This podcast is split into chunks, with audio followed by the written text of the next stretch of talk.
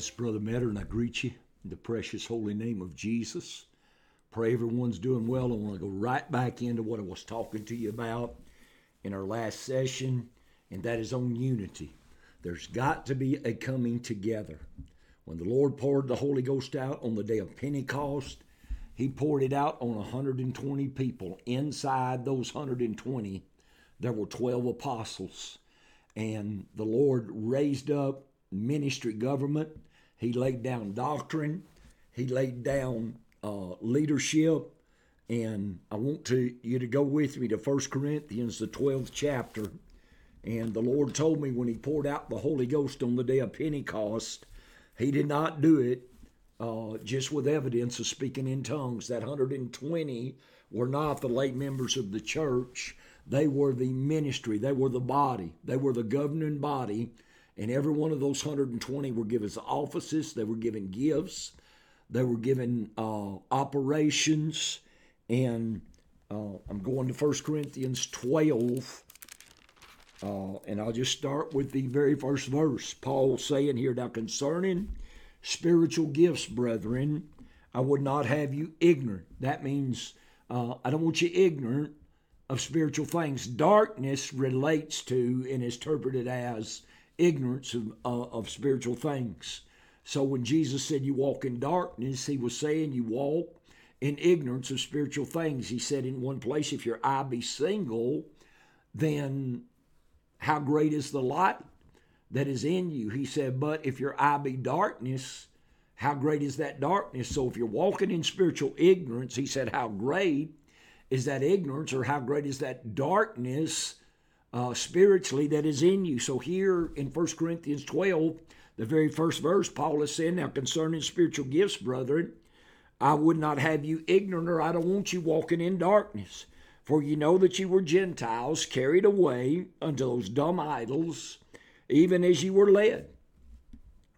Wherefore I give you to understand that no man speaking by the Spirit of God calleth Jesus accursed, and that no man can say that Jesus is Lord but by the Holy Ghost. And so here he starts going into the working of the Spirit of God for the government of the church. In verse 4 he said, now there are diversities of gifts, but the same Spirit. So he's saying there's diversities of gifts, there's differences in the gifts, and we count that there's 9 per se, and there are differences of administrations, but the same Lord. So what Paul was saying, your administration is like we've got in our government. It's the president, vice president, speaker in the House is third in line for the presidency. If something happens to the president, vice president, you've got 3 branches of government. You've got the executive, legislative, and the judicial. So you've got different administrations. You've got the same Lord that lords over all, controls all, and dispenses gifts to all, but you've got differences of administrations. You've got differences, and there are diversities of operations. The people in the legislative branch, they make the laws. The people in the judicial branch, they enforce the laws, and the people in the executive branch, they are the government over everything. They provide leadership for the nation. They provide leadership. They provide wisdom and understanding of where the nation's going, how to lead it. And so we've got those distinctive administrations, but yet we've got differences of operations among them. Same way in the church. This is what Paul was trying to get people to understand. But the manifestation of the Spirit is given to every man to profit withal. And that word Spirit is capitalized. That means the manifestation of the Holy Ghost, the gifts, the administrations, the operations, the diversities of the gifts, but the same Spirit. It's the Holy Ghost that does it all and works through man with different gifts, different operations, different administrations. That's the reason everybody needs to find their place in the body of Christ. You need to find what your calling is and abide there. You need to find your calling and abide in your calling.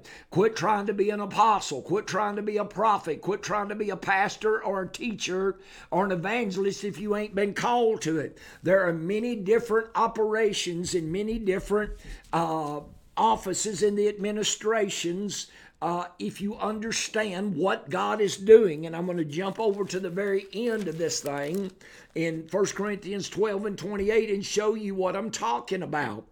And God has set some in the church, first apostles, secondarily prophets, thirdly teachers, after this miracles, then gifts of healings, helps, governments, diversities of tongues. All these were poured out on the day of Pentecost. They just didn't come out speaking in tongues. They came out in offices. They came out in operations. They came out in administrations. They came out with leadership of the Spirit of God. They came out with the apostle, prophet, evangelist, pastors, and teachers for the government.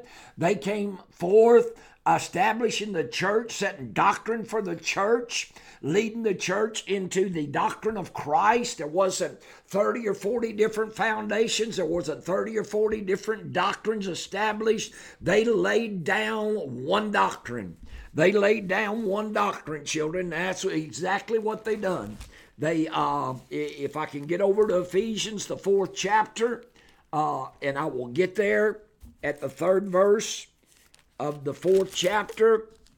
And this is what Paul said, endeavoring to keep the unity of the Spirit in the bond of peace. There is one body, one Spirit. We just talked about it's one Holy Ghost. Has many manifestations, operates in offices, administrations, and operations.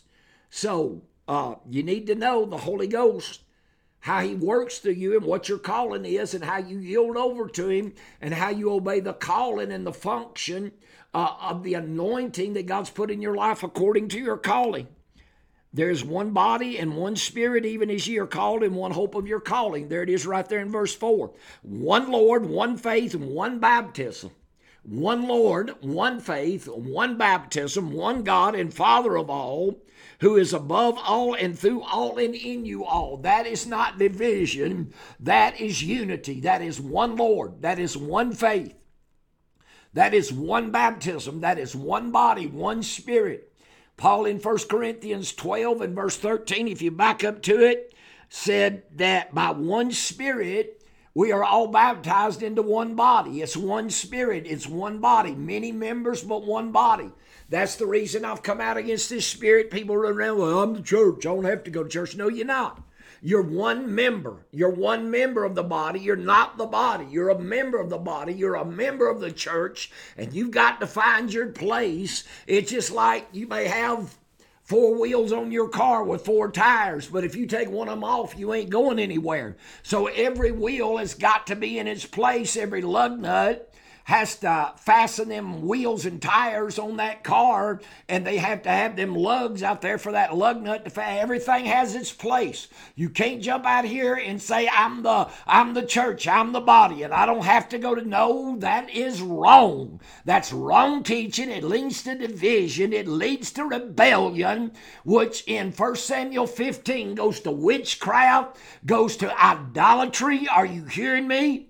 And people have got to get rid of these spirits since the church has been curtailed. Spirits have stood up. Every foul spirit and unclean bird talked about in the book of Revelation has been turned loose on the earth. And people they have no defenses because they haven't been taught a prayer life and a relationship with God. And it's time to put aside these things and stand and fight. Take a stand and let's fight for the faith that was once delivered to the saints. May God bless you.